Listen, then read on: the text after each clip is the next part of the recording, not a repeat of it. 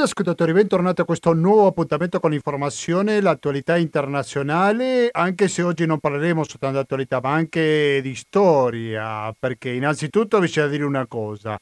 Buon 25 aprile a tutte e a tutti gli ascoltatrici e gli ascoltatori, perché oggi è una giornata naturalmente di festa, di festa contro ogni forma di intolleranza che sicuramente viene rappresentata in questo terribile male della storia chiamato fascismo. Quindi oggi parleremo sulla festa della liberazione naturalmente, però ci occuperemo dal punto di vista storico perché parleremo con un storico della resistenza, uno dei più importanti in questa materia, che ci racconterà come viveva l'Europa quel 25 aprile 1940. 45. Questo sarà uno degli argomenti, però naturalmente che non parleremo solo ed esclusivamente del 25 aprile, perché ci sono, non mancano mai, gli elementi di attualità in questa trasmissione.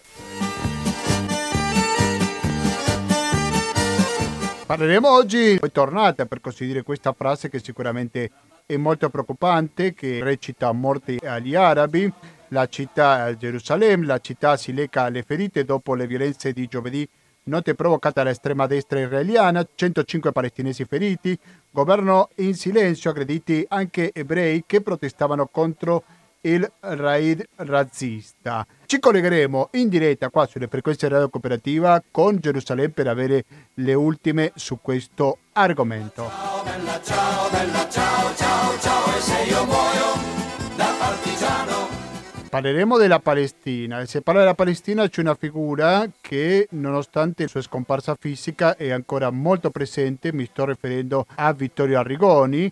E quindi oggi avremo in esclusiva qua sulle frequenze di Radio Cooperativa la testimonianza della madre di Vittorio Arrigoni in cui ci racconterà cosa sono stati questi dieci anni senza suo figlio. Del bella ciao, bella ciao. E l'eredità soprattutto della sua lotta a favore dei diritti dei palestinesi. Morto per la libertà. E questo è il fiore Adesso sono le 18 e 40 minuti, cari ascoltatori. Rimanete all'ascolto della cooperativa. Sentiamo questa versione un po' meglio. Eh? Sempre bella ciao perché oggi sentiremo soltanto questa canzone in tantissime versioni. A fra poco.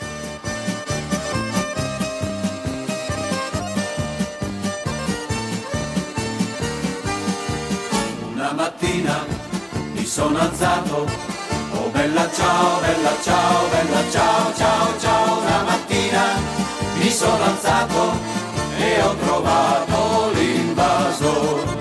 Prima di sentire il nostro ospite, abbiamo qualche piccolissimo ritardo prima di collegarci in diretta con Gerusalemme, leggo il suo articolo, quindi quello di Michele Giorgio che è uscito l'altro ieri sul manifesto, Giorgio scrive che le strade tra le due Gerusalemme, ebraica e arabe, ieri sono svegliati nel fettore, non quello generato dall'esterco rilasciato dai cavalli della polizia o dal liquido puzzolente che qualche ora prima avevano sparato in abbondanza i cannoni ad acqua del riparto anti-Somossa, piuttosto quello del razzismo che centinaia di militanti del gruppo israeliano di estrema destra, le Haba Kahanisti, sicuramente l'ho pronunciato malissimo, hanno sparso nella notte di giovedì tra Piazza Zion e porta di Damasco scandendo senza sosta Mabed al-Arabin, che sarebbe morte agli arabi.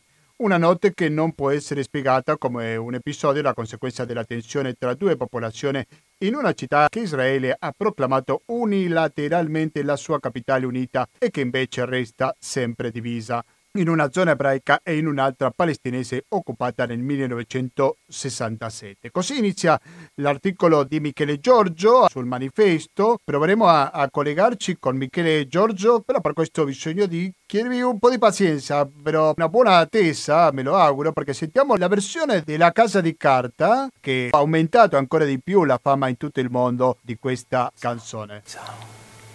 Mattina sono alzato, trovato l'invasor, oh partigiano, portami via. Oh vela ciao, vela ciao, vela ciao, ciao, ciao, partigiano, portami via. Io mi sento di morire. E se io muoio da partigiano, bella ciao, bella ciao, bella ciao, ciao, ciao. E se io muoio da partigiano, tu mi devi seppellire, e seppellire lassù in montagna. Oh, bella ciao, bella ciao, bella ciao, ciao, ciao, e seppellire lassù in montagna sotto l'ombra di un bel fiore. Questa è una delle tantissime versioni, perché si è cantato in tantissime lingue, questo Bella Ciao. Quella che stavo sentendo è La Casa di Papel. Abbiamo sentito altre e continueremo a sentire altre versioni di questa bellissima canzone. Per adesso torniamo all'attualità, torniamo all'attualità perché come dicevo questa, la settimana scorsa sono stati questa azione direi da parte della ultradestra israeliana contro gli arabi, eh, morti gli arabi era il loro slogan, quello che si è sentito durante questa manifestazione per, per, avere più aggiornamenti, per sapere le ultime, che in questo momento siamo in collegamento in diretta con Gerusalemme dove si trova Michele Giorgio, giornalista del manifesto. Michele Giorgio, buonasera e bentornato a Radio Cooperativa. Buonasera a voi. Grazie mille per la tua disponibilità. Ecco, noi abbiamo letto prima l'articolo che hai pubblicato due giorni fa sul manifesto, però volevamo un attimo capire le ultime, cosa è successo dopo questa manifestazione così violenta da parte degli estremisti della destra israeliana?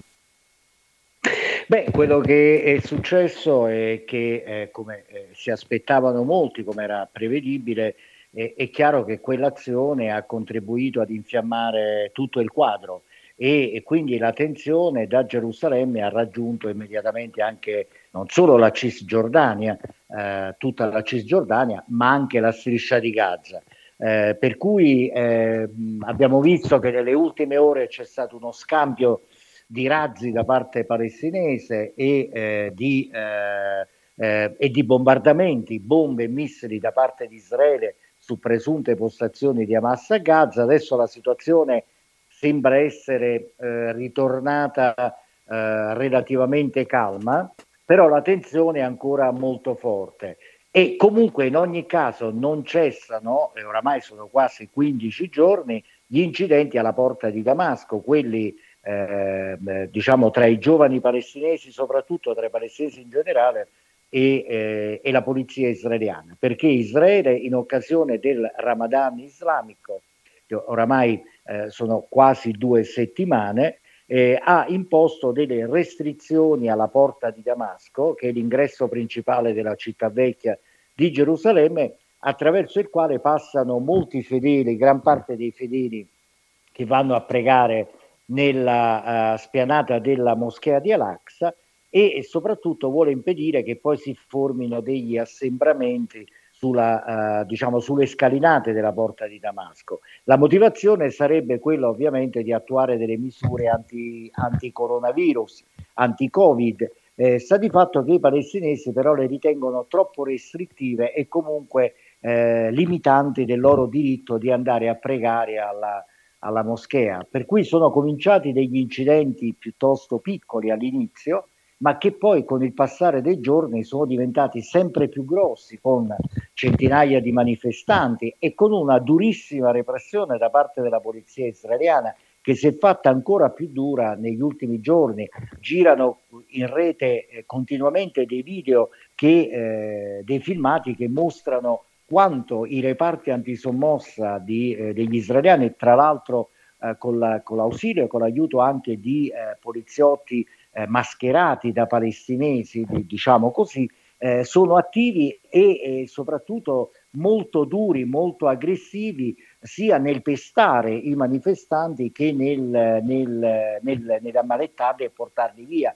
Eh, quindi è una situazione molto dura, eh, molto difficile. Abbiamo visto quello che è accaduto lungo le linee tra Gaza e Israele, ma dobbiamo anche considerare che eh, ci sono delle proteste da parte della Giordania e dell'Egitto, che sono i due paesi arabi che hanno le maggiori relazioni di sicurezza con Israele, che hanno duramente contestato questa repressione israeliana e queste misure che sono state adottate intorno alle mura della città vecchia eh, di Gerusalemme e che chiedono a Israele di eh, cambiare passo e soprattutto di mettere fine alla, a, alla repressione. Ecco, ma conosciamo un pochino meglio questo gruppo di estrema destra israeliana, Lehava e, e cananisti, probabilmente l'ho pronunciato malissimo il nome, sono gruppi estremisti che colpiscono non soltanto i palestinesi ma anche gli israeliani non estremisti o più moderati o che magari sono più sensibili alla questione palestinese. È così questo?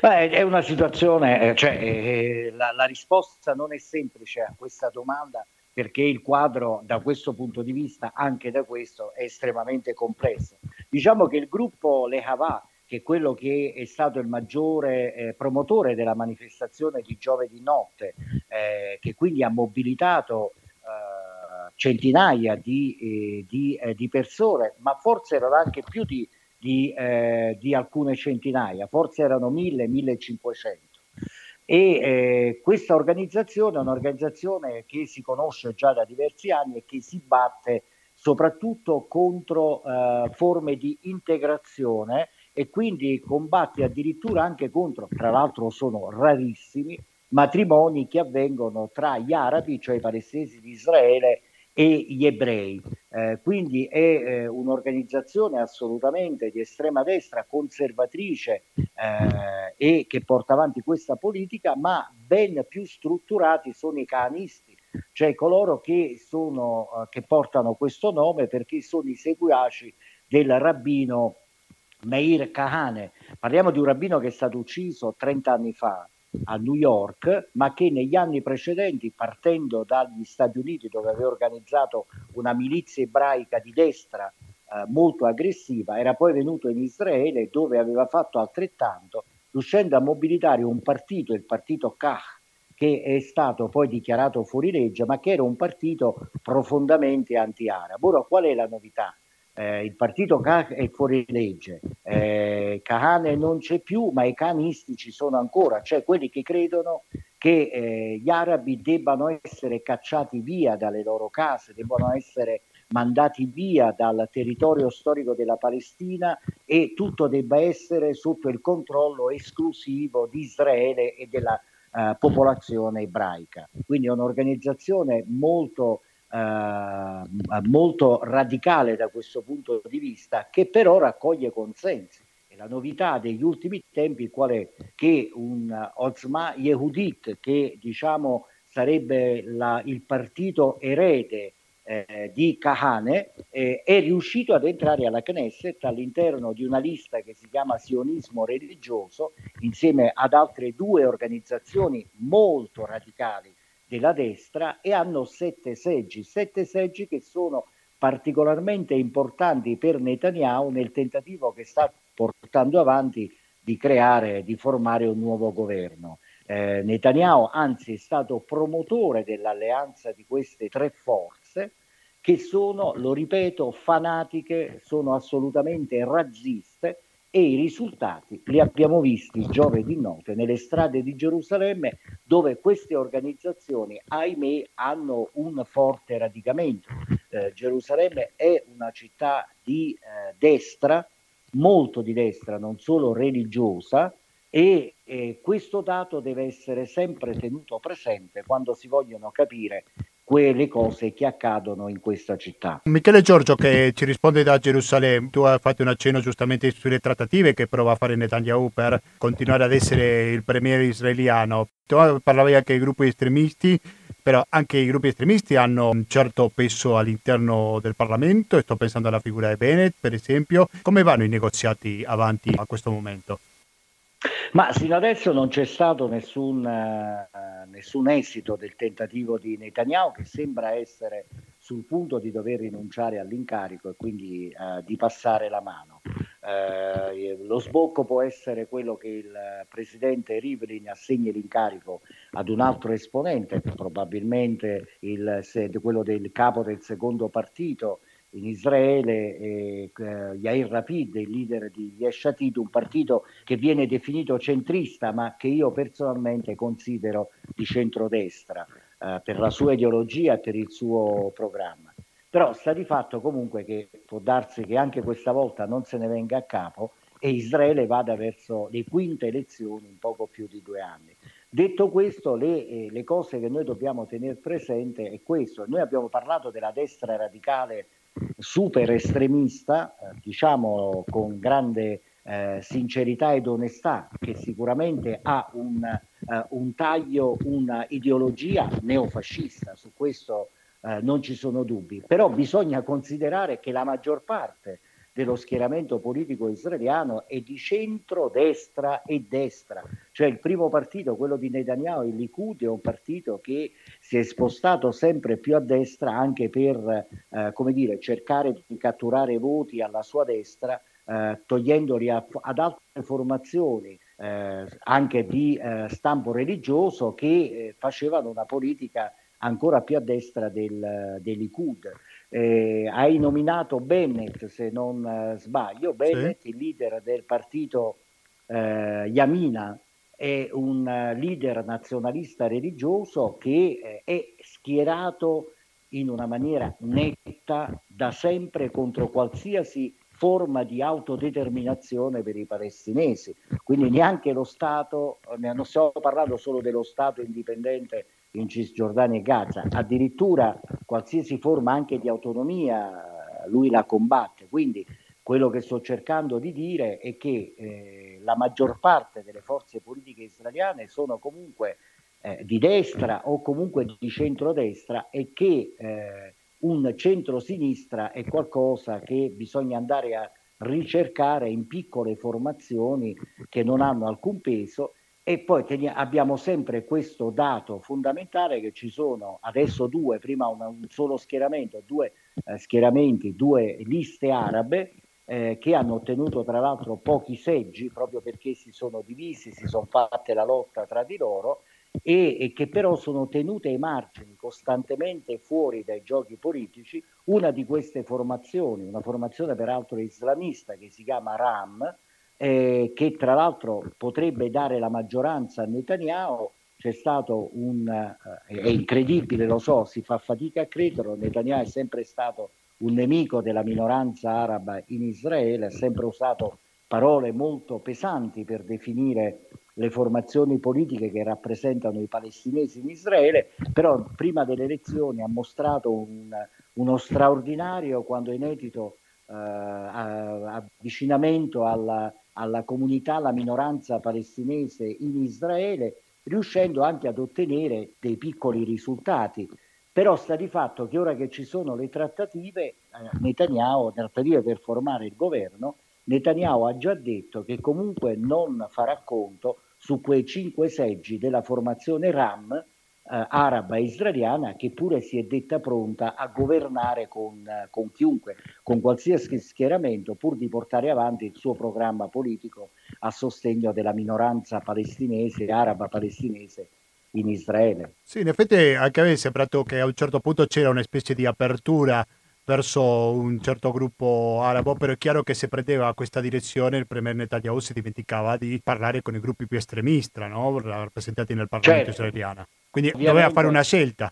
Eh, sì, eh, ma eh, lui avrebbe voluto, so adesso da quello che scrivono i giornali israeliani e, e da, dalle cose che si sanno, Netanyahu ha cercato anche una mediazione, cioè ha offerto mari e monti a questi estremisti di destra, anche razzisti, eh, pur di convincerli ad accettare la presenza, che poi tra l'altro non sarebbe all'interno del governo, sarebbe un sostegno esterno al governo. Quindi questa formazione araba in realtà non avrebbe nessun ministro, non farebbe parte del governo, eh, si vedrebbe come dire, assegnare solo qualche, un paio di, di eh, presidenze di commissioni parlamentari e qualche altra posizione di potere ma eh, in realtà eh, diciamo, non farebbe neanche parte del governo. Nonostante ciò, eh, la destra radicale di cui parlavamo si è opposta perché è proprio una questione ideologica, cioè loro non possono accettare, ma d'altra parte tutte, eh, buona parte delle forze politiche israeliane non accettano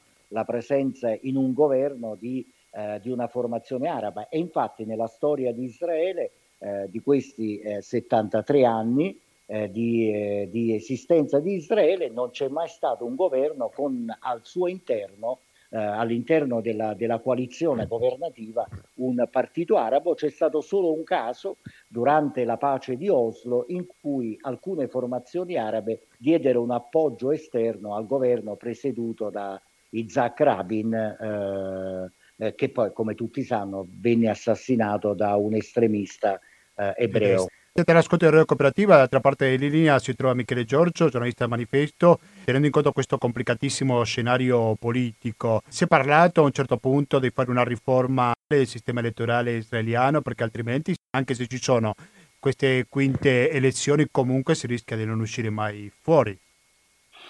Ma io credo che il, il, problema non è il sistema elettorale, il problema è Netanyahu, eh, perché la sua figura è talmente divisiva che ha creato delle divisioni e delle spaccature enormi all'interno della stessa destra. Cioè il problema che c'è è che Netanyahu, eh, da un punto di vista dei numeri, eh, potrebbe tranquillamente governare, eh, perché eh, c'è uno schieramento di forze di destra che, eh, che, sono, eh, che potrebbero far parte di questo governo. Il discorso è che Netanyahu ha dei nemici a destra, cioè ci sono alcune, eh, eh, alcune forze politiche, cominciamo proprio da, nominavamo prima Naftali Bennett, il leader di Yamina, che eh, diciamo non eh, da tempo un po' sta con Netanyahu e un po' si stacca da lui. Eh, abbiamo poi Lieberman che fa parte diciamo, della destra laica eh, radicale, anche quella che formava parte del suo governo. È, è un nemico, potrebbero, che hanno fatto parte di governi con Netanyahu ma che lo hanno abbandonato e che non vogliono allearsi con lui e eh, non dimentichiamoci che Likud eh, prima delle elezioni ha subito una scissione interna eh, con un rivale di Netanyahu, un suo acceso nemico Gideon Zar che ha formato un nuovo partito che si chiama Nuova Speranza, ha conquistato sei seggi, se ricordo bene, sei o sette seggi. Ebbene, anche lui è un leader della destra, assolutamente con posizioni assolutamente simili a quelle di Netanyahu per quanto riguarda il rapporto con i palestinesi, in economia, in politica estera, ma che ha, nutre un odio profondo nei confronti di Netanyahu. Quindi il discorso non è che eh, siccome c'è il sistema proporzionale eh, non si riescono, c'è troppa frammentazione, troppi partiti, come si dice, quindi non si riesce a formare una coalizione. Non si riesce a formare una coalizione perché la destra israeliana è spaccata tra gli anti-Netanyahu e i pro-Netanyahu. Se Netanyahu non ci fosse, eh, diciamo come eh, esponente politico, si fosse ritirato eh, dalla scena politica e per pensare a quelli che sono i suoi guai con la giustizia, che sono molto seri, probabilmente Israele non sarebbe andato a quattro elezioni in due anni, ma eh, avrebbe un governo di destra malauguratamente, ma lo avrebbe. Sì, se dopo un po' di rumore di fondo, Michele Giorgio, però potrebbe essere questo secondo candidato che tu dicevi prima la soluzione, quello di, di destra o centrodestra di cui parlavi prima, che potrebbe essere chiamato in causa da Rivlin.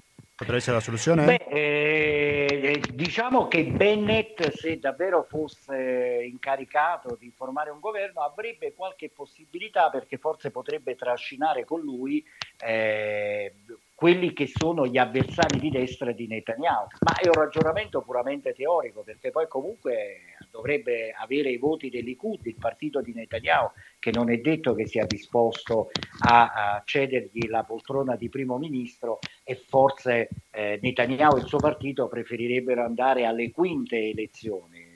Eh, dopo l'estate o poco prima, eh, mentre invece la vedo molto più difficile se l'incarico fosse assegnato al, al centrista Yair Lapid o presunto tale eh, perché Lapid non ha il sostegno, è un laicista diciamo da, molto, da molti anni, ha, nutre una forte diffidenza verso le informazioni religiose, eh, ragion per cui difficilmente riuscirebbe ad avere il sostegno di queste forze che in Parlamento hanno un buon numero di seggi. Prima di salutarci, Michele Giorgio da Gerusalemme, vorrei chiederti sulla situazione del Covid perché sappiamo l'esempio, no? almeno così raccontano le cronache per tutto il mondo, che è il piano della vaccinazione in Israele. Però dobbiamo dire anche il contrasto che esiste con la situazione dei palestinesi per quanto riguarda la pandemia. Si parlava anche di alcuni palestinesi che entravano a lavorare nel territorio israeliano, che questi sì venivano vaccinati, ecco, però vogliamo un po' di parlare di questo contrasto fra i due popoli per quanto riguarda la pandemia?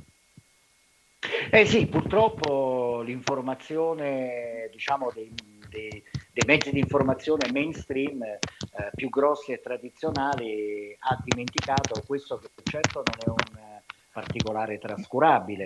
Michele, scusami se ti interrompo, sa... però sento un po' il rumore di fondo, non so se stai se mi, c'è mi vento. adesso? Eh, sentite meglio sì, adesso? vediamo, continua pure. Ecco, allora eh, stavo dicendo che eh, appunto hanno eh, i mezzi di informazione hanno esaltato successo della campagna vaccinale in Israele, che sicuramente è stato un successo, no? non ci sono dubbi, i numeri lo dicono chiaramente, Israele ha vaccinato con prima e seconda dose eh, quasi il 60% della sua popolazione, quindi e adesso eh, c'è stato un sostanziale ritorno alla vita eh, diciamo pre, pre-coronavirus, anche se ci sono ancora delle restrizioni e, de, delle limitazioni. Una situazione per dire molto diversa da quella italiana, tanto per eh, capirci. Ma allo stesso tempo però eh, questo successo non deve oscurare un altro dato, cioè che il vicino di casa dei, eh, degli israeliani, i palestinesi che sono in Cisgiordania e Gaza, i vaccini non ce li hanno e non hanno potuto eh, eh, come dire, avere lo stesso successo perché non hanno eh, i fondi per comprare i vaccini né riescono ad averli, eh, ehm, diciamo prenotandoli presso le grandi aziende farmaceutiche internazionali. E, e il fatto stesso che Israele non abbia cercato di aiutare in una maniera uh, considerevole e significativa i palestinesi che sono sotto la sua uh, occupazione militare formalmente è una questione che riguarda anche il diritto internazionale perché è vero che Israele si appella agli accordi di Oslo e dice che la, la sanità, l'assistenza sanitaria alla popolazione palestinese in Cisgiordania e Gaza deve essere garantita dall'autorità nazionale palestinese, dal Ministero della Sanità palestinese, è anche vero però che eh, secondo le convenzioni internazionali, le leggi internazionali, Israele è tenuto ad aiutare una popolazione che formalmente è ancora sotto il suo controllo eh, formalmente anche nella, nella, sostanza sul terreno. Quindi è una questione aperta e, e sino ad oggi i palestinesi tra l'altro stanno affrontando un'ondata di eh, contagi molto forte eh, in questi ultimi due mesi, in particolare nella striscia di Gaza, e il dato è che ci sono più di 5 milioni di palestinesi che eh, hanno oh, potuto far conto solo su eh, circa 300.000 dosi di vaccino che sono state un po' regalate dalla Cina, un po' eh, sono arrivate attraverso gli Emirati Arabi Uniti eh, con il vaccino russo Sputnik, eh, un po' sono arrivate eh, qualche migliaio di dosi Pfizer da Israele, un, eh, un, regalo di poche migliaia fatto già diverse settimane fa, eh, oppure dal programma COVAX del, del, dell'Organizzazione Mondiale della Sanità però stiamo parlando di meno eh, di eh, 300.000 dosi e quindi di eh, circa 150.000 eh, vaccinati su una popolazione che è di oltre 5 milioni. Sì, per non parlare del caso di Gaza che è particolarmente alta la densità di popolazione, per il discorso è, prima di salutarci Giorgio, è come fai a salvare te quando il tuo vicino è malato? Puoi essere immune completamente a questa situazione? Ecco, questo è, una, è, un interrogativo molto importante, però eh, dobbiamo anche spiegare che c'è una situazione dove i territori palestinesi sono chiusi, cioè un palestinese per andare in Israele ha bisogno di un permesso, altrimenti non può andarci. E infatti Israele ha vaccinato oltre 100.000 lavoratori palestinesi che hanno i permessi per andare a lavorare lì, quindi si è, eh, come dire, prudenzialmente ha vaccinato questi lavoratori che tra l'altro vanno anche nelle colonie ebraiche nei territori palestinesi. E proprio questo è un punto molto importante. Noi abbiamo nella Cisgiordania occupata eh, una parte della popolazione che è quella insediata dei coloni, quindi che legalmente è stata insediata in Cisgiordania, che è vaccinata. E poi abbiamo invece il vicino di casa palestinese che è a poche centinaia di metri talvolta di distanza, eh, che invece i vaccini forse non li, non li vedrà prima di prima di un altro anno. E queste sono cose sulle quali io credo che eh, l'informazione, soprattutto in Italia, dovrebbe riflettere, oltre solo ad esaltare il successo della campagna vaccinale in Israele, che ripeto sicuramente è reale, nessuno può negarlo è stato un grande successo, però eh, bisogna anche fare, dare un'informazione completa e dire che a, a pochi chilometri da, da Tel Aviv, a, a brevissima distanza da Gerusalemme, ci sono milioni di persone che eh, questi vaccini non li hanno avuti. Sembra che ci sono cittadini di Serie A e cittadini di Serie B. Io ringrazio veramente tanto Michele Giorgio che da Gerusalemme ci raccontava questa situazione così complicata sia della politica israeliana ma anche della politica vaccinale. Grazie alla prossima Michele, un saluto, buon lavoro. Un saluto a voi e buon lavoro. Sentiamo un'altra versione di Bella Ciao dopo questo collegamento in diretta con Gerusalemme. Il prossimo collegamento sarà con l'Italia, ma sempre la Palestina sarà al centro. Bella ciao, ciao, ciao, stamattina mi sono alzato. Allora, ho tante versioni di Bella Ciao che sentiremo oggi, però dico, andiamo un pochino più moderno, un po' tecno, così vediamo quanta variante c'è, no? A voi la vostra scelta di quale vi piace di più e quale di meno. E ho trovato l'invaso, oh partigiano, portami via, oh bella ciao, bella ciao, bella ciao, ciao, ciao, partigiano, portami via, che mi sento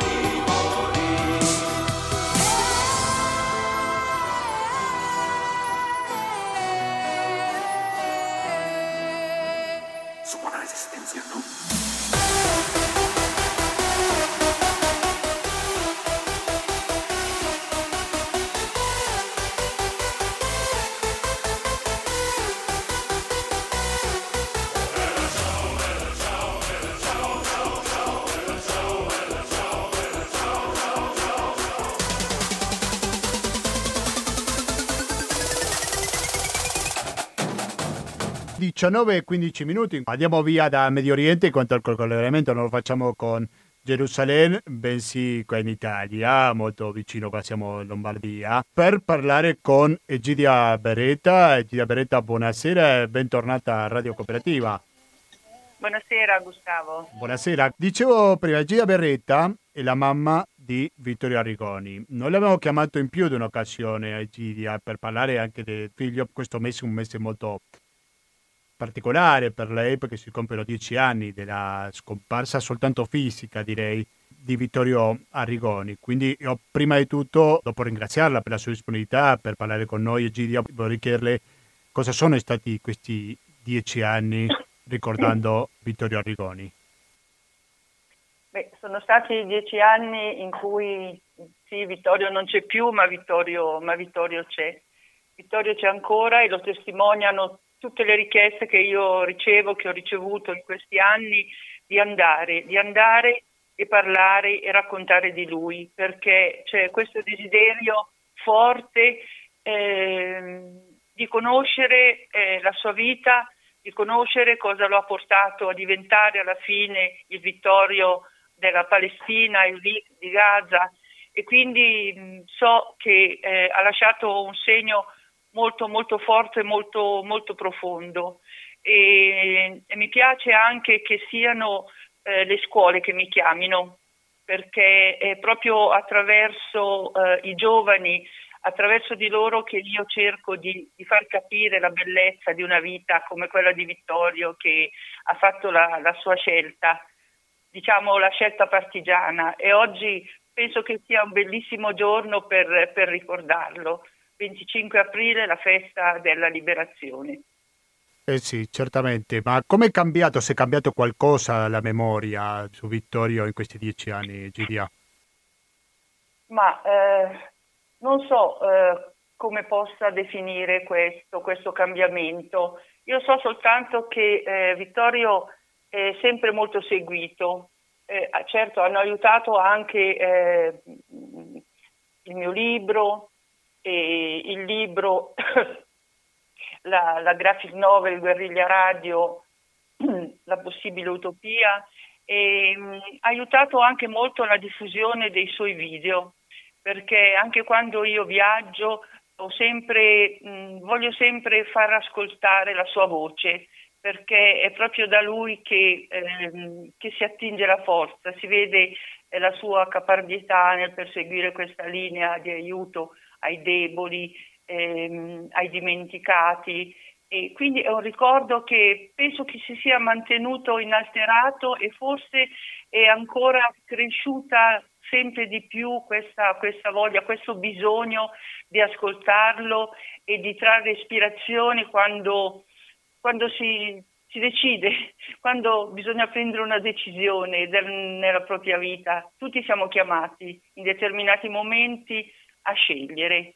E quindi Vittorio ci può proprio ispirare nell'imboccare la strada giusta, che certamente non è la strada più facile e lo abbiamo visto per lui, però è la strada, come diceva Vittorio quando era un bambino, quando scriveva che eh, bisogna compiere la scelta giusta, seguire la via più giusta, quella dell'amore che ci porta anche a donare la nostra vita per gli altri. Mi sembra che da lì le sue famose parole quando finiva gli articoli sul manifesto Restiamo umani, no?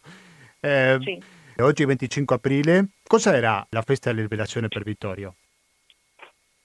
Era una festa grande. Eh, in casa si parlava, si parlava spesso eh, della liberazione, del nazifascismo e noi abbiamo anche una, una storia familiare Vittorio, eh, a cui Vittorio si appassionava sempre, questa zia che eh, qui a Lecco, nella zona di Lecco, sulle montagne dove eh, i partigiani lottavano, eh, lei abitava in riva al lago di Lecco e di notte, dopo aver cimolato cibo e vestiti, attraversavano l'Adda, il fiume Adda e andavano a portare eh, tutto questo a lì ai partigiani, non direttamente, li lasciavano ai piedi del monte. E quindi questa storia di impegno secondo me ha, ha influenzato parecchio Vittorio, difatti lui ogni tanto se lo ricorda, parla di queste sue radici partigiane. E ecco. quindi è sempre stata una festa per noi molto molto molto importante. E Vittorio poi si era così appassionato a Bella Ciao che eh, la cantava, la cantava anche in Palestina, la faceva imparare quando era in Cisgiordania che si univa alle manifestazioni dei villaggi, le manifestazioni del venerdì contro la costruzione del muro, del muro dell'apartheid, come lo chiamava lui, ecco, lui era in prima fila a cantare e insieme a lui cantavano anche le persone.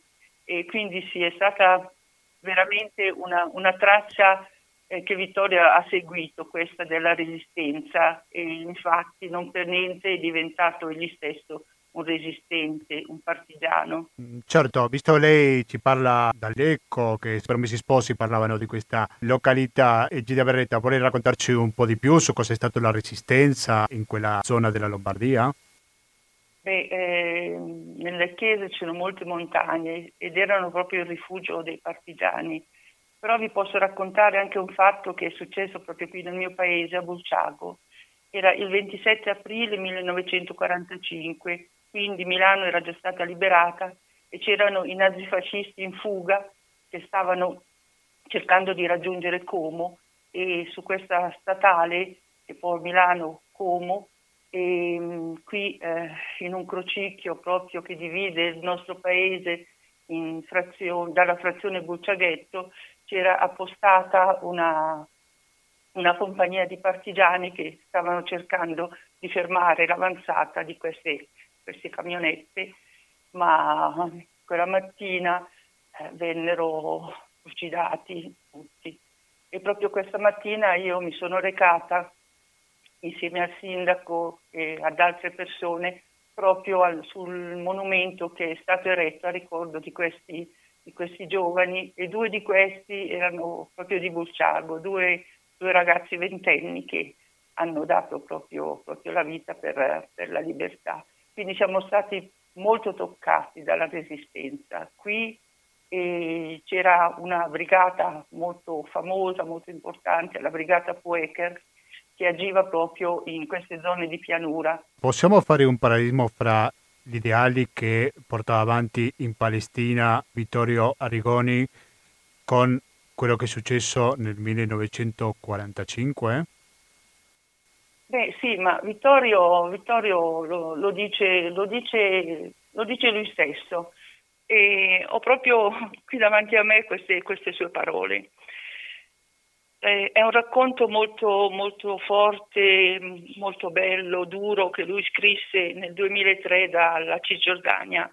È un racconto anche tragico e alla fine Vittorio scrive, certo è che se fossi nato qua giù e avessi visto morire la mia gente e martoriata la mia terra durante tutta la mia breve esistenza, forse non avrei esitato un istante neanch'io a imbracciare il Kalashnikov e a giurare battaglia in difesa della mia gente e da un Dio qualsiasi avrei fatto benedire la mia anima.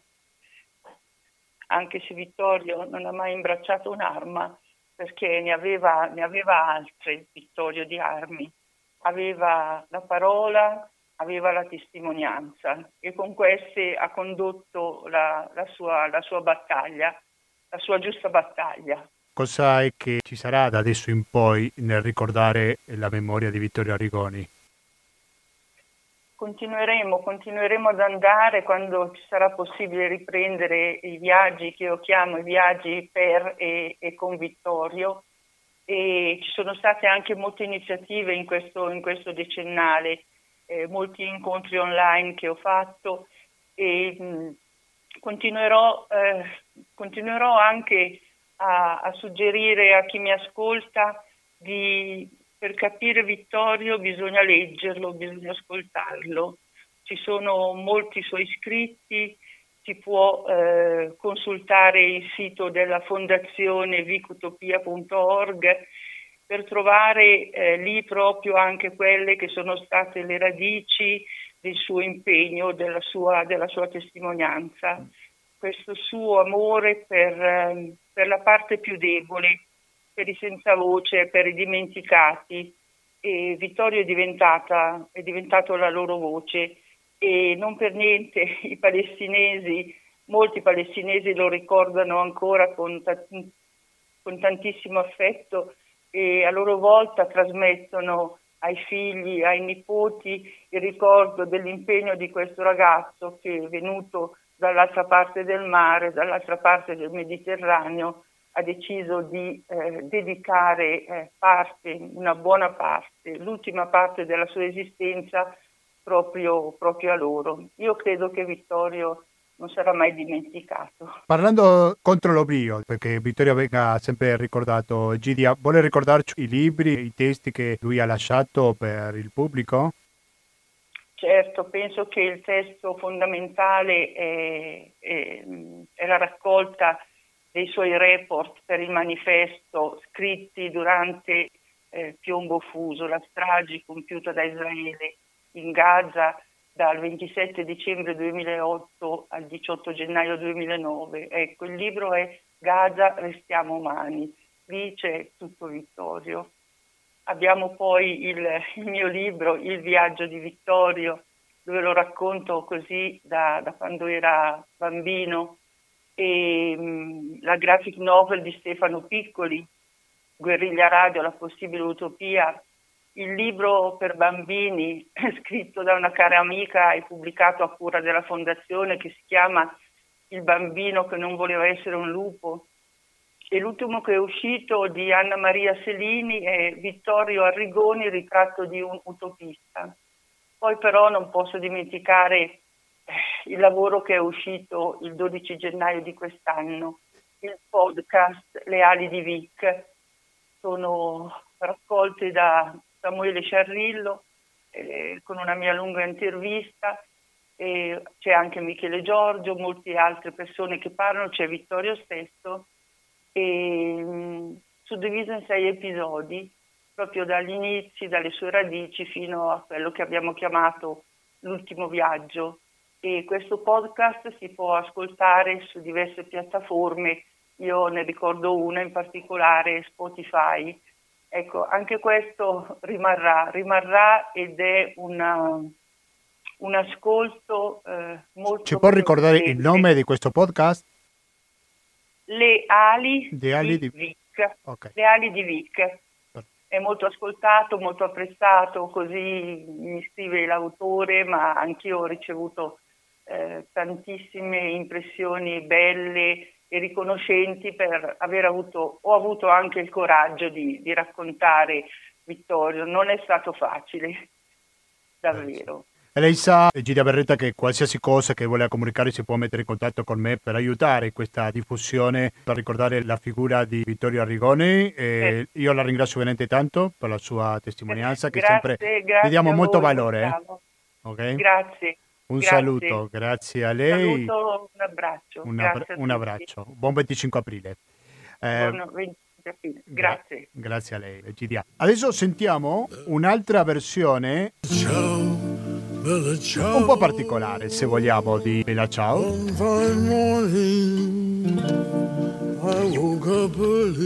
Partendo dalla lingua, naturalmente. Had Ci spostiamo un po' all'estero. Ed è quello che faremo dal punto di vista storico, perché fra pochissimo saremo collegati con un storico che parlerà sul 25 aprile 1945 al di là delle frontiere italiane. Vedremo, vedremo fra pochissimo cosa ci dirà. I'm not.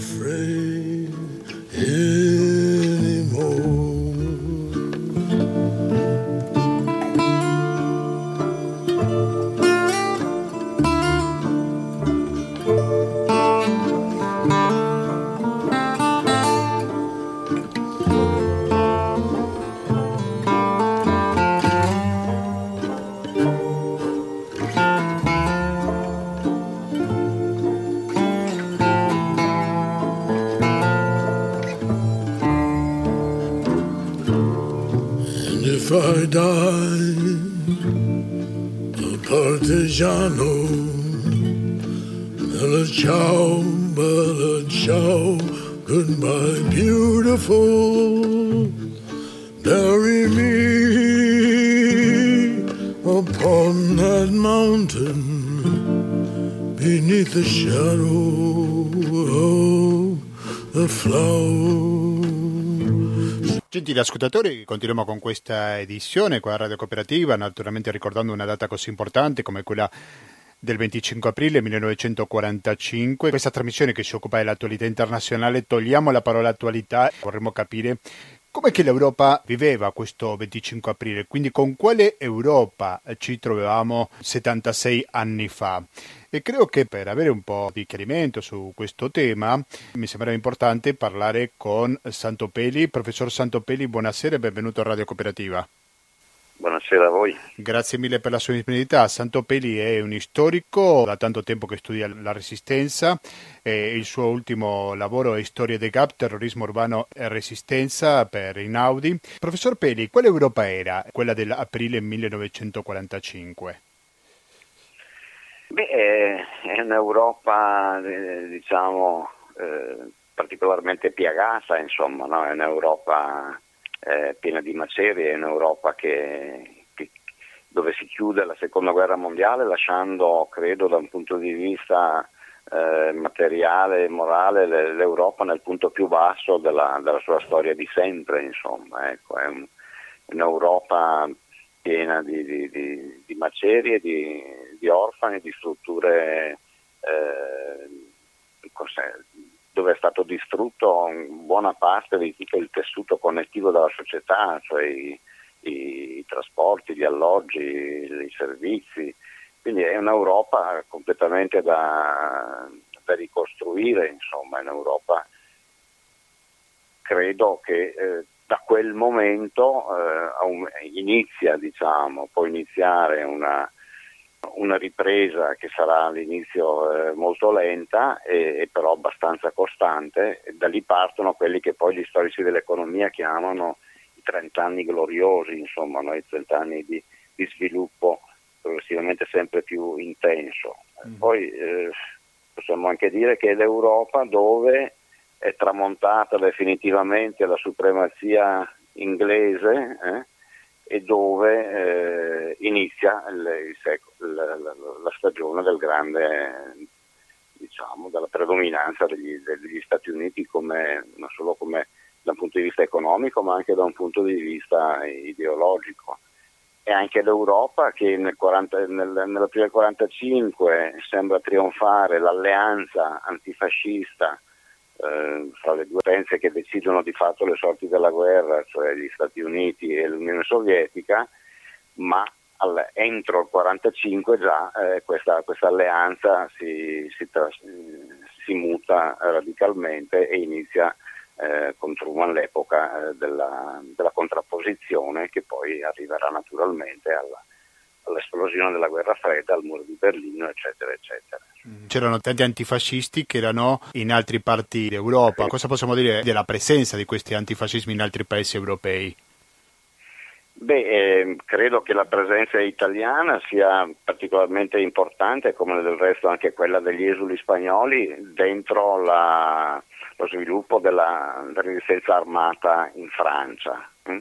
E, per esempio, so, il, dentro i frantireur e partisani in particolare c'è una presenza italiana di una certa consistenza. È anche chiaro però che non si tratta di partigiani italiani che vanno in Francia, ma di esuli antifascisti, molti dei quali reduci anche dalla guerra civile spagnola, che invece di tornare in Italia eh, faranno la loro esperienza di lotta armata in, eh, in Francia, però non la faranno eh, sotto una particolare eh, diciamo così, aggregazione riconos- riconoscibile come nazionalità italiana. Saranno molto presenti per esempio nel, nel MOI, Mouvement Ouvrier International, eh, saranno presenti sia a Parigi e sia in tutte quelle operazioni di, di, di terrorismo urbano da cui poi nasce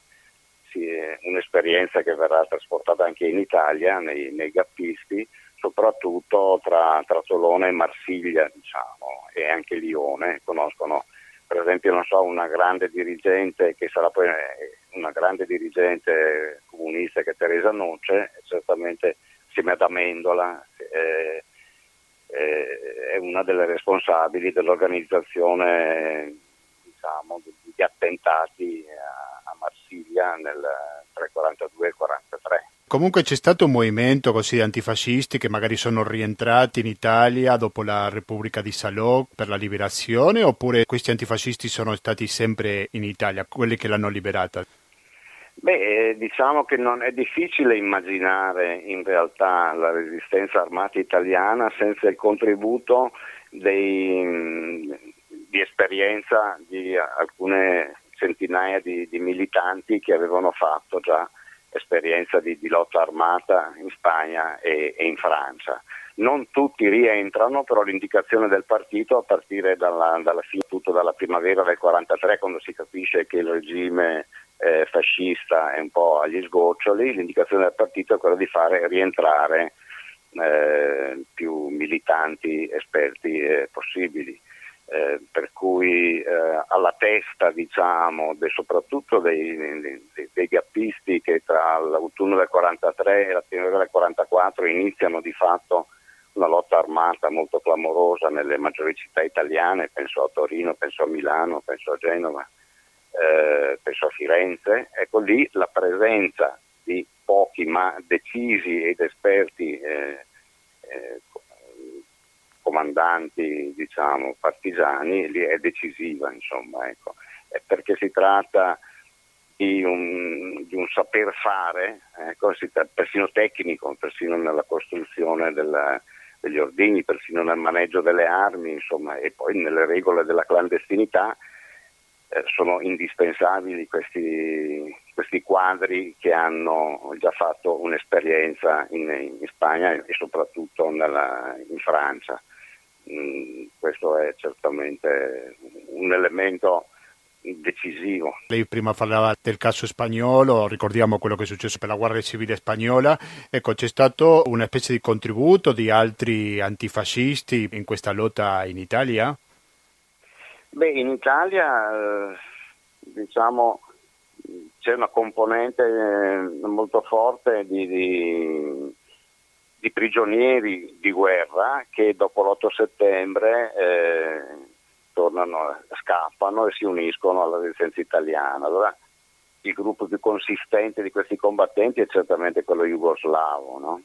cioè i soldati jugoslavi catturati eh, durante l'occupazione italiana della, dell'Jugoslavia, del Montenegro, eh, che sono attivi soprattutto nell'Italia centrale, nelle, nell'Abruzzo e nelle Marche. Mm, l'altro grande gruppo diciamo, di, di, di, combattenti stranieri che ha un, un, certo peso nella resistenza armata italiana sono eh, tutti quei, quei soldati eh, sovietici eh, catturati invece sul fronte orientale durante la, il tentativo di, di, di invasione della, eh, de, della, Russia, che erano, erano, stati aggregati eh, per, per, evitare di essere sterminati o finire in campo di concentramento, si erano aggregati come soldati ausiliari alla Wehrmacht. Ecco, in questo caso, dopo l'8 settembre, trovando collegamenti con la resistenza, man mano che si organizza la resistenza, abbiamo tutti questi soldati sovietici che, eh, che, si uniscono alle bande. Ecco, in questo caso i soldati sovietici continueranno a restare dei gruppi eh, molto coesi al loro interno, quindi si aggregano anche a delle bande, ma resta sempre è il gruppo dei sovietici e li troviamo in, eh, nelle bande in, Liguria, come in Lombardia, come, come in Emilia. Ruolo di questi soldati, che sono anche abbastanza numerosi, si parla di alcune migliaia di, di, di soldati di questa provenienza, è un ruolo decisivo perché si tratta, a differenza della maggior parte dei partigiani italiani, che sono poi giovani che nella, nella maggior parte non hanno nemmeno fatto il servizio militare, quindi abbastanza completamente sprovveduti di, di tecniche di cultura, di, di, di, coraggio militare in senso stretto, diciamo. Ecco, questi eh, in alcuni casi sono eh, ufficiali o sottufficiali dell'Armata Rossa, comunque gente che ha combattuto con decisione e quindi portano all'interno della resistenza armata italiana un contributo indubbiamente eh, molto significativo dal punto di vista delle capacità eh, da guerriglia. A questo si aggiunge il fatto che essendo loro considerati dai tedeschi dei disestori, e nello stesso tempo guardati con un po' di sospetto anche dei partigiani italiani che si uniscono perché tutto sommato arrivano con la divisa ancora de- tedesca addosso, quindi sono un po' per, diciamo, per formazione militare, un po' per necessità, sono forse i combattenti in assoluto più decisi, più determinati, in alcuni casi più feroci come si, si dice. L'ultimo elemento che li spinge a combattere con straordinaria determinazione è il fatto che in realtà il destino che li attende nel caso che sopravvivano e tornino in Unione Sovietica è un destino piuttosto eh, precario, rischiano di essere fatti fuori da Stalin come coloro che si erano arresi o che, si, o che avevano fatto i collaborazionisti con i tedeschi e quindi anche da questo punto di vista conquistare diciamo così, dei meriti partigiani è l'unica chance che hanno di poter poi alla fine tornare in, in Unione Sovietica eh, senza rischiare di essere eliminati. Insomma. Ecco, mm. Questa componente, eh, e poi guardala anche da questo punto di vista, man mano che la, la, la resistenza armata si, si afferma, eh, la, la, cosa è in contemporanea con l'avanzata dell'Armata Rossa da est, insomma, no? dopo la battaglia di Stalingrado, dalla fine del 1942, l'Unione Sovietica e l'Armata Rossa diventano un po' il, il mito salvifico e la, la, grande attesa,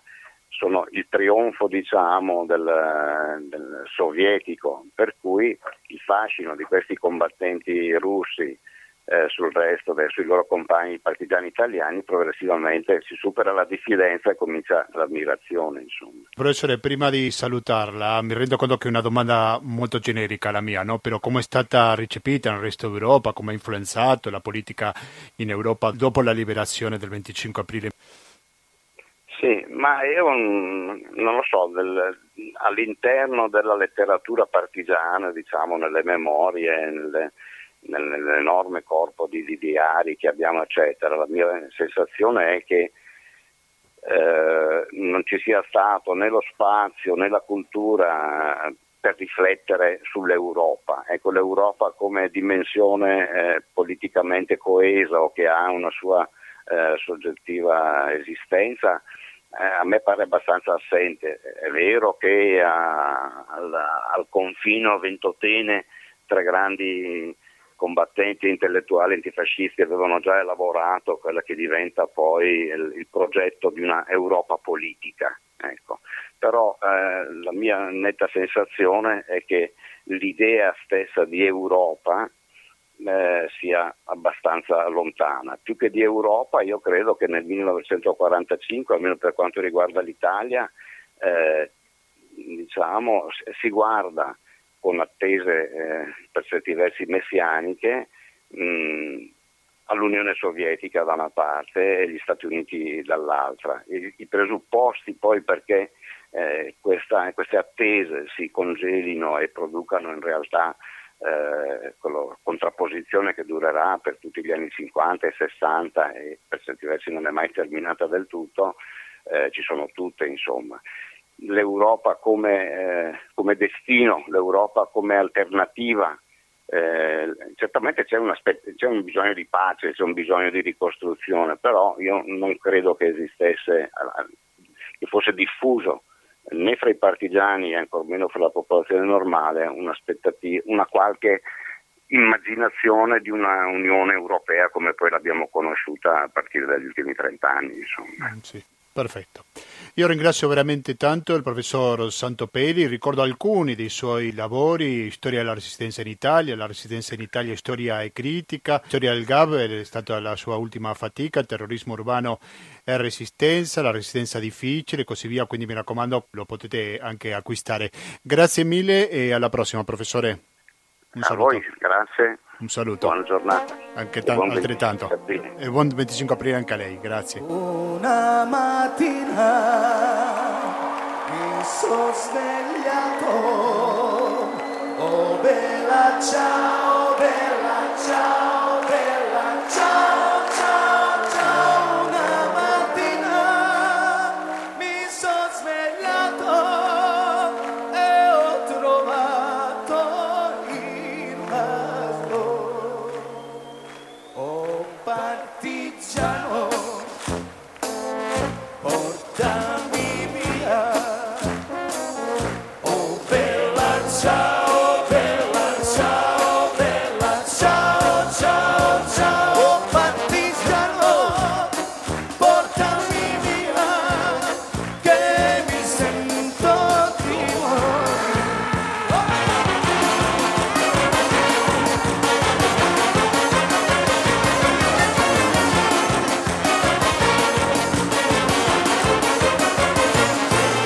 L'ultima versione che avevo sentito di Bella Ciao di Cora Bergovic, Roma nel 2016, quindi cinque anni fa, è una delle tantissime versioni di Bella Ciao che parla della memoria e della liberazione in Italia. Ma se parliamo di memoria, una delle notizie della giornata sicuramente è quello che molti chiamano il primo genocidio del Novecento, perché John Biden ha riconosciuto finalmente che quello che è successo con gli armeni è stato un vero e proprio genocidio. Quindi questo sicuramente ha un valore politico e simbolico molto importante. La Turchia non ha fatto attendere la sua risposta dicendo che non accettiamo lezioni di storia, come non poteva essere altrimenti. Scontata la reazione negativa da parte della Turchia. Adesso mi limito a leggere quello che è uscito sul post ieri, perché ieri è stata una giornata importante per ricordare il genocidio degli armeni. La notizia dice che Joe Biden ha riconosciuto il genocidio degli armeni, ha fatto una dichiarazione importante dal punto di vista simbolico, pur sapendo che porterà nuove complicazioni nel già difficile rapporto tra Stati Uniti e Turchia. Ecco, bisogna tenere in conto il contesto in cui avviene questa dichiarazione da parte del presidente statunitense. Il presidente statunitense, inizia l'articolo, Joe Biden ha usato per la prima volta la parola genocidio per parlare del massacro della popolazione armena compiuto dall'impero ottomano tra il 1915 e i primi anni 20 lo ha fatto sabato, quindi ieri, con una dichiarazione preparata in occasione del 106 anniversario dell'inizio del genocidio. Ogni anno, ha detto, in questo giorno ricordiamo le vite di tutti quelli che morirono nel genocidio armeno dell'epoca ottomana e ribadendo il nostro impegno a impedire che atrocità simili accadano di nuovo. Nessun altro presidente, continua l'articolo, statunitense in carica lo aveva riconosciuto in via ufficiale. Prima di lui soltanto Ronald Reagan aveva citato il genocidio degli armeni in un passaggio in un documento sull'olocausto nel 1981, ma in seguito non vi aveva più fatto riferimento. La decisione di Biden di definire quello degli armeni un genocidio è soprattutto simbolica, ma potrebbe avere grosse conseguenze. Da oltre un secolo la Turchia, erede dell'impero ottomano, si rifiuta infatti di riconoscere il genocidio degli armeni e reagisce in maniera piuttosto aggressiva contro i paesi che lo fanno. 40 anni fa si era lamentata anche dell'accenno fatto da Reagan e nei giorni scorsi, quando già era stato anticipato che Biden avrebbe usato la parola genocidio, il ministro degli esteri turco aveva fatto sapere che il riconoscimento sarebbe stato considerato un affronto. La maggior parte degli storici non turchi concorda ormai da tempo sul fatto che il massacro sistematico degli armeni sia stato a tutti gli effetti un genocidio. Il governo turco ammette che ci siano stati dei massacri, anche di civili, ma li inquadra nel contesto confuso e violento della Prima Guerra Mondiale. Insiste sul fatto che anche molti turchi furono uccisi in quel periodo e nega categoricamente che sia avvenuto un genocidio. L'attuale presidente Erdogan è il leader turco arrivato più vicino a un riconoscimento delle sofferenze subite dagli armeni, perché nel 2014 offrì le sue condoglianze per massacri, ma la posizione del governo rimane fermamente negazionista sul genocidio. Il codice penale turco prevede delle pene per i giornalisti e gli scrittori che usano il termine genocidio in riferimento agli armeni e libri di scuola turchi negano che sia accaduto. Ormai da anni il movimento per riconoscere il genocidio degli armeni a livello internazionale ha preso sempre più forza. In tutto, secondo l'Armenian National Institute che ha sede a Washington, sono 30 i paesi del mondo che hanno riconosciuto il genocidio, Italia compresa, grazie a risoluzione dei loro parlamenti. Da parte sua, l'ONU, pur essendo parzialmente responsabile della diffusione del concetto di genocidio, non ha mai preso posizione sui massacri subiti dagli armeni, sostenendo di non potersi esprimere sui fatti avvenuti 30 anni prima della sua fondazione, nel 1945, e su cui dunque non ha potuto indagare direttamente. Nel 2019 sia la Camera sia il Senato statunitense avevano approvato a larga maggioranza una mozione per riconoscimento del genocidio. In quel periodo c'era la tensione tra Turchia e gli Stati Uniti perché dopo il ritiro delle truppe statunitensi dal territorio siriano, allora sotto il controllo dei curdi, deciso da Trump, la Turchia aveva avviato delle operazioni militari nella regione. Le relazioni tra Stati Uniti e Turchia sono tuttora abbastanza complicate, tanto che Biden ha aspettato più di tre mesi prima di fare la sua prima telefonata da presidente a Erdogan. Tra le altre cose, gli Stati Uniti sono critici rispetto al modo in cui l'opposizione e i giornalisti vengono trattati in Turchia, mentre la Turchia vorrebbe che gli Stati Uniti permettessero l'estradizione del religioso Fethullah Gulen, che vive in Pennsylvania dagli anni 90 ed è accusato di aver organizzato il tentato colpo di Stato in Turchia del 2016. Negli ultimi anni poi la Turchia si è avvicinata alla Russia cosa che ha ulteriormente inasprito le relazioni con gli Stati Uniti.